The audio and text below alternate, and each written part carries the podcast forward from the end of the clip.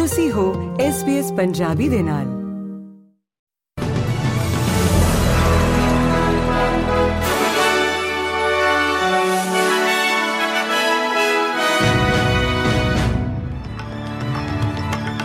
SBS ਦੇ news room ਦੇ ਵਿੱਚ ਤੁਹਾਡਾ ਸਵਾਗਤ ਹੈ ਤੇ ਅੱਜ ਦੀਆਂ ਪ੍ਰਮੁੱਖ ਖਬਰਾਂ ਕੁਝ ਇਸ ਪ੍ਰਕਾਰ ਨੇ। ਵਿਕਟੋਰੀਆ ਪੁਲਿਸ ਨੇ ਪਿਛਲੇ ਮਹੀਨੇ ਡੇਲਸਫੋਰਡ ਦੇ ਵਿੱਚ ਵਾਪਰੇ ਜਾਨਲੇਵਾ ਹਾਦਸੇ ਦੇ ਵਿੱਚ ਸ਼ਾਮਲ ਡਰਾਈਵਰ ਨੂੰ ਚਾਰਜ ਕੀਤਾ ਹੈ। ਇੱਕ ਬਿਆਨ ਦੇ ਵਿੱਚ ਵਿਕਟੋਰੀਆ ਪੁਲਿਸ ਨੇ ਪੁਸ਼ਟੀ ਕੀਤੀ ਹੈ ਕਿ 66 ਸਾਲਾਂ ਦੇ ਇਸ ਵਿਅਕਤੀ ਨੂੰ ਪੰਜ ਮਾਮਲਿਆਂ ਦੇ ਵਿੱਚ ਡਰਾਈਵਿੰਗ ਕਾਰਨ ਗੈਰ ਇਰਾਦਤਨ ਮੌਤ, ਦੋ ਮਾਮਲਿਆਂ ਦੇ ਵਿੱਚ ਲਾਪਰਵਾਹੀ ਕਾਰਨ ਗੰਭੀਰ ਸੱਟਾਂ ਮਾਰਨ ਅਤੇ ਸੱਤ ਮਾਮਲਿਆਂ ਦੇ ਵਿੱਚ ਲਾਪਰਵਾਹੀ ਨਾਲ ਜ਼ਿੰਦਗੀਆਂ ਖਤਰੇ ਵਿੱਚ ਪਾਉਣ ਦੇ ਦੋਸ਼ਾਂ ਦਾ ਸਾਹਮਣਾ ਕਰਨਾ ਪੈ ਰਿਹਾ ਹੈ। ਯਾਦ ਰਹੇ ਕਿ 5 ਨਵੰਬਰ ਨੂੰ ਵਾਪਰੇ ਇਸ ਹਾਦਸੇ ਦੇ ਵਿੱਚ ਕੁੱਲ 5 ਲੋਕਾਂ ਦੀ ਮੌਤ ਹੋ ਗਈ ਸੀ, ਜਿਨ੍ਹਾਂ ਦੇ ਵਿੱਚ ਦੋ ਬੱਚੇ ਵੀ ਸ਼ਾਮਲ ਸਨ। ਮ੍ਰਿਤਕਾਂ ਦੀ ਸ਼ਨਾਖਤ ਵਿਵੇਕ ਪਾਟਿਆ ਤੇ ਉਸ ਦੇ ਪੁੱਤਰ ਵਿਹਾਨ ਪਾਟਿਆ, ਜਤਨ ਕੁਮਾਰ, ਪ੍ਰਤਿਭਾ ਸ਼ਰਮਾ ਤੇ ਉਹਨਾਂ ਦੀ ਧੀ ਅਨਵੀ ਦੇ ਵਜੋਂ ਹੋਈ ਸੀ। ਇਸੇ ਹਾਦਸੇ ਦੇ ਵਿੱਚ ਰੁਚੀ ਪਾਟਿਆ ਅਤੇ ਅਬੀਰ ਪਾਟਿਆ ਗੰਭੀਰ ਜ਼ਖਮੀ ਹੋ ਗਏ ਸਨ, ਜਦਕਿ ਤਿੰਨ ਹੋਰ ਲੋਕਾਂ ਦੇ ਵੀ ਸੱਟਾਂ ਵੱਜੀਆਂ ਸਨ। ਫੈਡਰਲ ਸਰਕਾਰ ਦੇ ਵੱਲੋਂ ਅੱਜ ਮਾਈਗ੍ਰੇਸ਼ਨ ਪਾਲਿਸੀ ਦੇ ਵਿੱਚ ਤਬਦੀਲੀਆਂ ਦਾ ਐਲਾਨ ਕਰ ਦਿੱਤਾ ਗਿਆ ਹੈ। ਗ੍ਰਹਿ ਮਾਮਲਿਆਂ ਦੇ ਮੰਤਰੀ ਕਲੇਰੋਨੀਲ ਨੇ ਆਖਿਆ ਕਿ ਮਾਈਗ੍ਰੇਸ਼ਨ ਵਿੱਚ ਕਟੌਤੀ ਸਰਕਾਰ ਦੀ ਨਵੀਂ ਮਾਈਗ੍ਰੇਸ਼ਨ ਰਣਨੀਤੀ ਦਾ ਹਿੱਸਾ ਬਣੇਗੀ।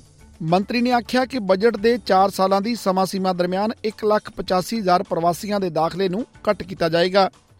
ਉਹਨਾਂ ਦੱਸਿਆ ਕਿ ਪਿਛਲੇ ਵਿੱਤੀ ਸਾਲ ਦੌਰਾਨ ਵਿਦੇਸ਼ੀ ਸ਼ੁੱਧ ਪ੍ਰਵਾਸ ਸਿਖਰ ਉਤੇ ਸੀ ਤੇ 5 ਲੱਖ ਲੋਕ ਆਸਟ੍ਰੇਲੀਆ ਪਹੁੰਚੇ ਸਨ।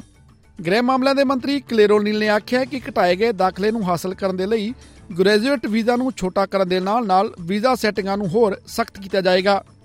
ਉਧਰ ਯੂਨੀਅਨਸ ਨਿਊ ਸਾਊਥ ਵੇਲਜ਼ ਦੇ ਸਕੱਤਰ ਮਾਰਕ ਮੋਰੇ ਨੇ ਮਾਈਗ੍ਰੇਸ਼ਨ ਪਾਲਿਸੀ ਦੀਆਂ ਉਹਨਾਂ ਤਬਦੀਲੀਆਂ ਦਾ ਸਵਾਗਤ ਕੀਤਾ ਹੈ, ਜੋ ਪ੍ਰਵਾਸੀ ਕਾਮਿਆਂ ਨੂੰ ਸ਼ੋਸ਼ਣ ਕਰਨ ਵਾਲੇ ਮਾਲਕਾਂ ਨੂੰ ਛੱਡਣ ਅਤੇ ਸਥਾਈ ਨਿਵਾਸ ਦੇ ਲਈ ਸਪਸ਼ਟ ਮਾਰਗ ਬਣਾਉਣ ਦੇ ਵਿੱਚ ਮਦਦ ਕਰਨਗੀਆਂ।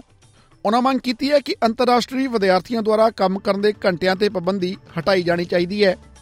ਮਹਾਮਾਰੀ ਦੌਰਾਨ ਸ਼ਹਿਰ ਛੱਡ ਕੇ ਤਟਵਰਤੀ ਇਲਾਕਿਆਂ ਵੱਲ ਨੂੰ ਚਲੇ ਗਏ ਹਜ਼ਾਰਾਂ ਲੋਕਾਂ ਨੂੰ ਹੁਣ ਬੁਸ਼ਫਾਇਰ ਦੀ ਸਥਿਤੀ ਨਾਲ ਨਜਿੱਠਣ ਲਈ ਤਿਆਰ ਰਹਿਣ ਦੀ ਚੇਤਾਵਨੀ ਦਿੱਤੀ ਜਾ ਰਹੀ ਹੈ।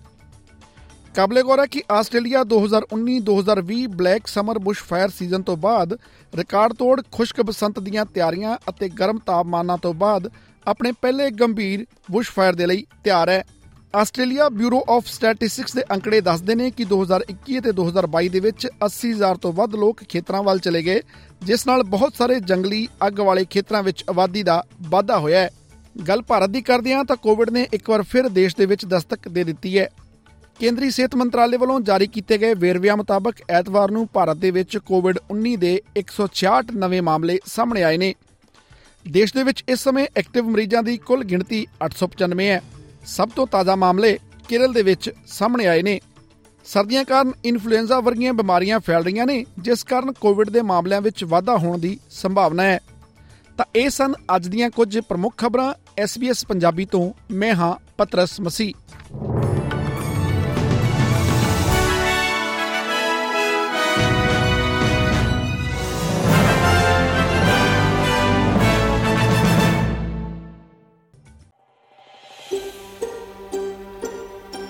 ਕੀ ਤੁਸੀਂ ਇਸ ਤਰ੍ਹਾਂ ਦੀਆਂ ਹੋਰ ਪੇਸ਼ਕਾਰੀਆਂ ਸੁਣਨਾ ਪਸੰਦ ਕਰੋਗੇ?